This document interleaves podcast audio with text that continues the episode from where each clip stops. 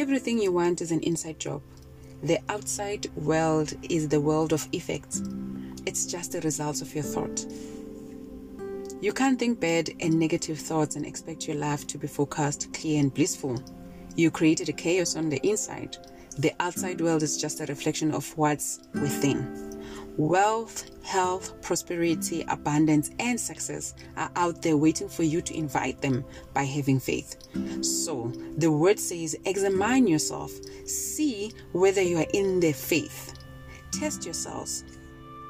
Do you not realize that Christ Jesus is in you unless, of course, you fail the test? Be brave to examine your thoughts, interrogate and challenge them. Stir up the fire within you.